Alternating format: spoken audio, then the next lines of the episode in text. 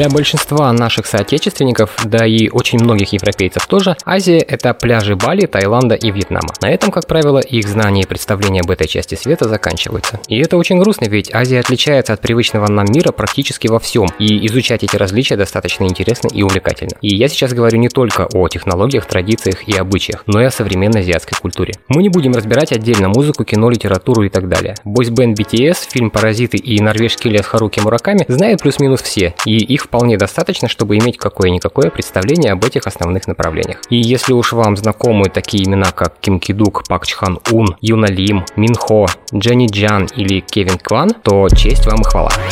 Поскольку мы подкаст про визуалы, то и поговорим мы, соответственно, о них. Ну а чтобы не зарываться в их разнообразие, анимацию, изобразительное искусство, фотографию, рекламу и тому подобное, возьмем только одну составляющую, но зато, на мой взгляд, самую любопытную, актуальную и яркую, а именно Инстаграм-культуру. Интересного в ней не на один выпуск уж, можете мне поверить. Итак, вы слушаете подкаст «Визуалграмм», это четвертый эпизод третьего сезона, который называется «Инстаазия». И мы начинаем. Стоит сразу уточнить, что говорить я буду сегодня преимущественно об особенностях инстаграм-культуры Восточной Азии, то есть Китая, Кореи и Японии. Это не потому, что я так решил, дело в том, что именно в этих странах инста – это не просто социальная сеть, а громадный и неотъемлемый пласт культуры современного общества. У него есть свои фишки, свои дикости и свои правила. И вот во всем этом мы и попробуем разобраться. Начнем, пожалуй, с самого шокирующего. Пользователям азиатского инстаграма глубоко плевать на количество подписчиков и лайков. Звездой здесь можно стать даже с тысячи подписанных на вас юзеров и сотни другой отметок нравится под постами. Можно подумать, что это из-за того, что эти показатели давно обесценились во всем мире. Но нет. Хотя насчет всего мира я погорячился, ладно. У нас в России, к примеру, прости господи, блогеры продолжают накручивать себе фейковую подписоту и имитацию активности, чтобы задирать ценники на рекламу, естественно, которая толком-то никому и не нужна. И плевать, что про 80% этих миллионников никто никогда ничего не слышал.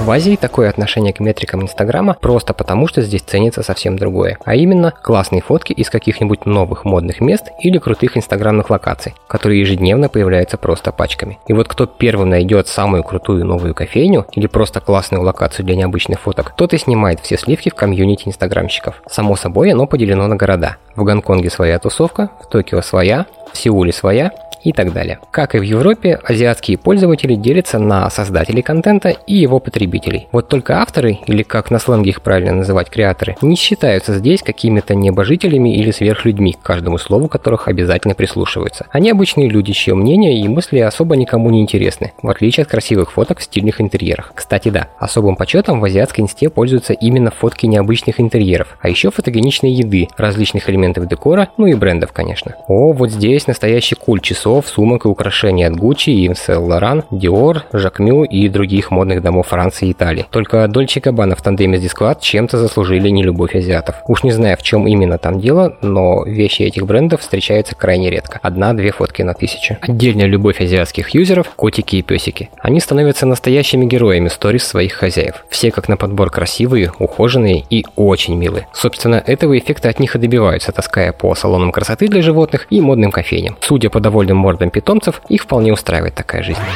При этом все это не преподносится с понтом и пафосом. Здесь привет Филиппу Бедросовичу и остальным российским селебам. А объяснение этому очень простое. Выпендриваться тупо не перед кем. В Азии пользователи Инстаграма – это молодежь от 22 до примерно 33 лет. Да, есть небольшой плюс-минус, но он не критичен. У всех хорошее образование и приличный заработок, который позволяет им оплачивать жилье, тусить по барам, кофейням, ресторанам и покупать себе брендовые шмотки с безделушками. А цены в азиатских мегаполисах, дай боже. Помню, как я офигевал в Гонконге от лапши Чоу Мэйн за 400 с лишним долларов, которые мне предлагали в модненькой кафешке на первом этаже моего отеля. А за углом у уличного торговца с аутентичной тележкой точно такая же лапша стоила 15 долларов. И все эти люди далеко не мажоры, хотя не без них, конечно. Но это отдельная песня. Просто азиаты по своей природе очень трудолюбивы и поэтому вполне неплохо зарабатывают. Да, не все. Людей с доходом ниже среднего там очень много. И это серьезная проблема, так же, как и тема для совсем другого подкаста подкаста. У этих жителей азиатских городов нет ни инстаграма, ни смартфона, ни времени на то, чтобы сидеть в соцсетях и за кем-то там следить. Они пашут как лошади, чтобы завтра им было элементарно что поесть. Если хотите узнать побольше, то просто наберите в поиске YouTube, как живут бедняки в Гонконге. Я думаю, вам этого будет достаточно.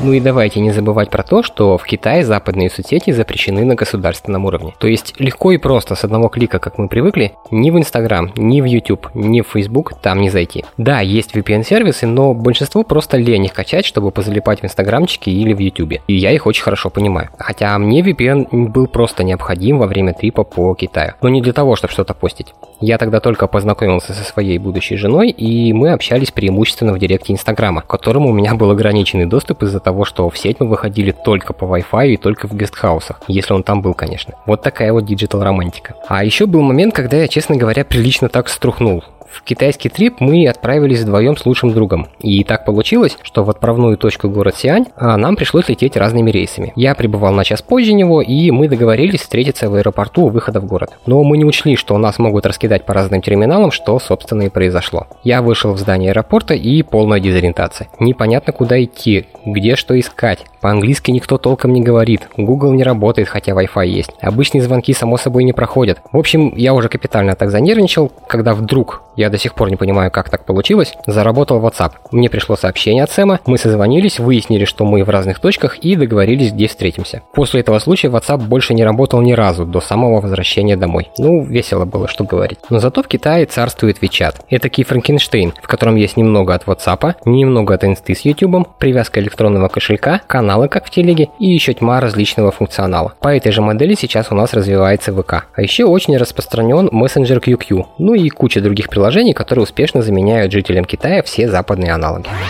Возвращаемся к тому, что понтоваться азиатским инстаграмщикам не перед кем. Я думаю, что это одна из причин, по которой вы не найдете среди них никаких коучей, экспертов и прочей ерунды. Вообще, они там не особо заморачиваются с описанием своих профилей, имя, город, чем занимаются и линк на YouTube или TikTok. Никаких вам счастливых мам, любимых жен, номеров один списка Forbes и что там еще у нас любят понаписать. Никто не продает никакие курсы или гайды, не устраивает гивы и никого не разводит. А вот откуда у нас в стране столько бездельников и дурачков, которые верят, что им реально раздают деньги, тачки, айфоны и прочие золотые горы, я не понимаю. И это с учетом того, что все подобные схемы давным-давно были вскрыты. И еще момент, который мне очень нравится, азиатские инстаграмщики не выпрашивают у подписчиков лайки или реакции, не жалуются на всех, кого только можно и нельзя, не ноют и не умоляют поддержать их в тяжелый момент жизни. Тяжелый момент жизни здесь в кавычках, я думаю, вы догадались. Это просто не принято делать, а как и вытаскивать на публику свое или чужое грязное белье, что так любят делать в Европе и у нас. Если у человека случаются какие-то неприятности, он просто пропадает из сети на какое-то время, пока не решит свои проблемы. Обычно это продолжается максимум неделю. Азиаты постят много и часто, потому что Инстаграм у них это святое, и надолго оттуда исчезать, ну, как-то чревато.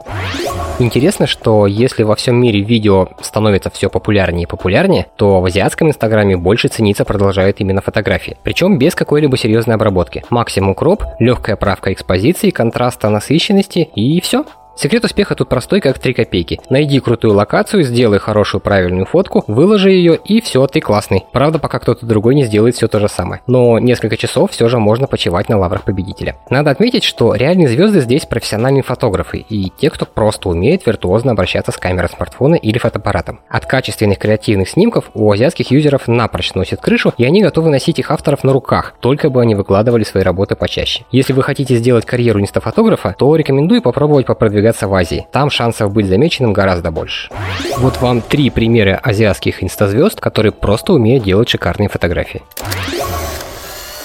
Вивьен Лю, Гонконг. Она увлекается стритом и архитектурными фото, хотя в последнее время активно работает в таких направлениях, как портрет, пейзажная съемка и предметка. В 2017 году она получила престижную премию Legend за лучшую женскую фотографию. На коммерческой основе она снимает для Nikon, Jack Daniels, American Express, Huawei, Samsung, Leica и внезапно Совет по туризму Гонконга. Еще у Vivian есть своя студия архитектуры и дизайна, которая разрабатывает широкий спектр типологии зданий, от офисных, торговых и гостиничных до жилых, включая архитектурный дизайн. Как так получилось? Ну, просто Vivian окончила университет Ватерлоу со степенью бакалавра архитектурных исследований и продолжила обучение в высшей школе дизайна Гарвардского университета, где была удостоена премии Клиффорда Вонга в области жилищного дизайна. В общем, девушка очень непростая, и любовь своих многочисленных фанатов она, безусловно, заслужила. Цзэнву, Шанхай. Этот молодой фотограф дебютировал с целой серией стильных фоток аж в 2013 году и сразу же приобрел славу самого известного современного китайского фотографа. Его снимки кажутся грубыми и сырыми, но в то же время работы Ву раскрывают мир китайской молодежной культуры и заставляют задуматься о художественной парадигме моды. Несмотря на свой юный возраст, Цзэнву уже успел поработать с самыми престижными модными журналами.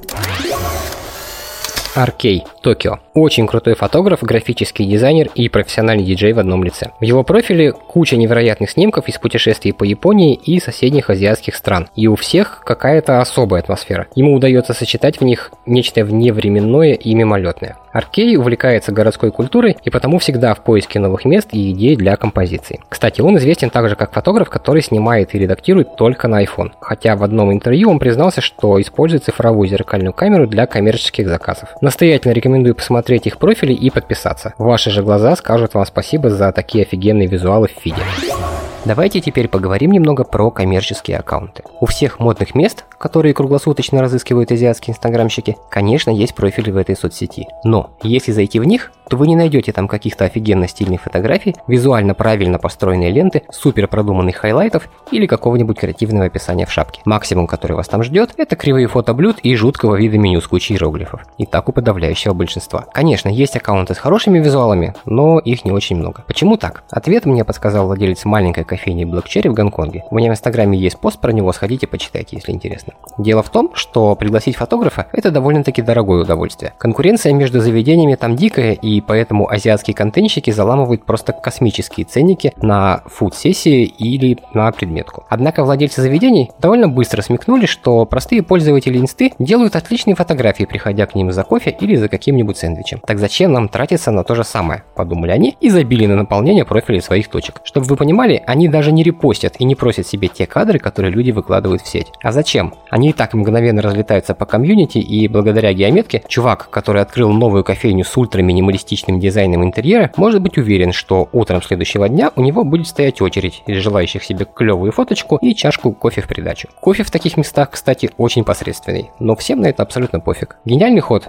Еще как. Азия то место, где пользовательский контент не просто рулит, он главный и основной инструмент продвижения. А еще в своих постах с супер крутыми фотками пользователи никогда не тегают само заведение. Они ставят только геометку, ну и про кучу хэштегов не забывают, которые, кстати, работают, и не только в Азии. Кто бы вам что ни говорил про это. Ну и в завершении давайте про азиатских инстамоделей, куда же без них. Это отдельная каста пользовательниц, которые свято верят, что живут своей жизнью, в которой нет места несовершенствам. Они делают свои ноги длиннее и стройнее, скрывают все проблемы с кожей и вообще максимально изгаляются, чтобы в сторис или ленте выглядеть идеально. Как того требовала мировая общественность года 3-4 назад. Да, несмотря на то, что мы уже давно твердим про любовь ко всему естественному и натуральному, многие блогерши-миллионщицы упорно продолжают смотреть на нас идеальными лицами своих аккаунтов. Девушка из Азии особенно отличаются в своем стремлении подчеркнуть скулы и создать идеальный овал лица. Они отчаянно стараются спрятать все национальные черты, по сотни раз пересматривают хаутушки, в которых их учат удлинять нос и делать скулы острыми, как бритва. А все потому, что инстаграмные лица привлекают больше внимания, чем те, кому нечего стесняться. Для азиатских девчонок нет ничего важнее, чем отфотошопить себя так, чтобы проглядывался западный тип внешности. И несмотря на то, что сам Запад уже давно демонстрирует коллекции на любой вкус и цвет, на азиатском рынке косметику по-прежнему рекламируют исключительно европейские модели модели. Хотя корейцы и японцы медленно, но верно начинают отказываться от этого тренда. Поэтому, если вы подписаны на какую-нибудь азиатскую инстадиву, встретив ее в обычной жизни, то процентов пройдете мимо, даже не усомнившись, она это или не она.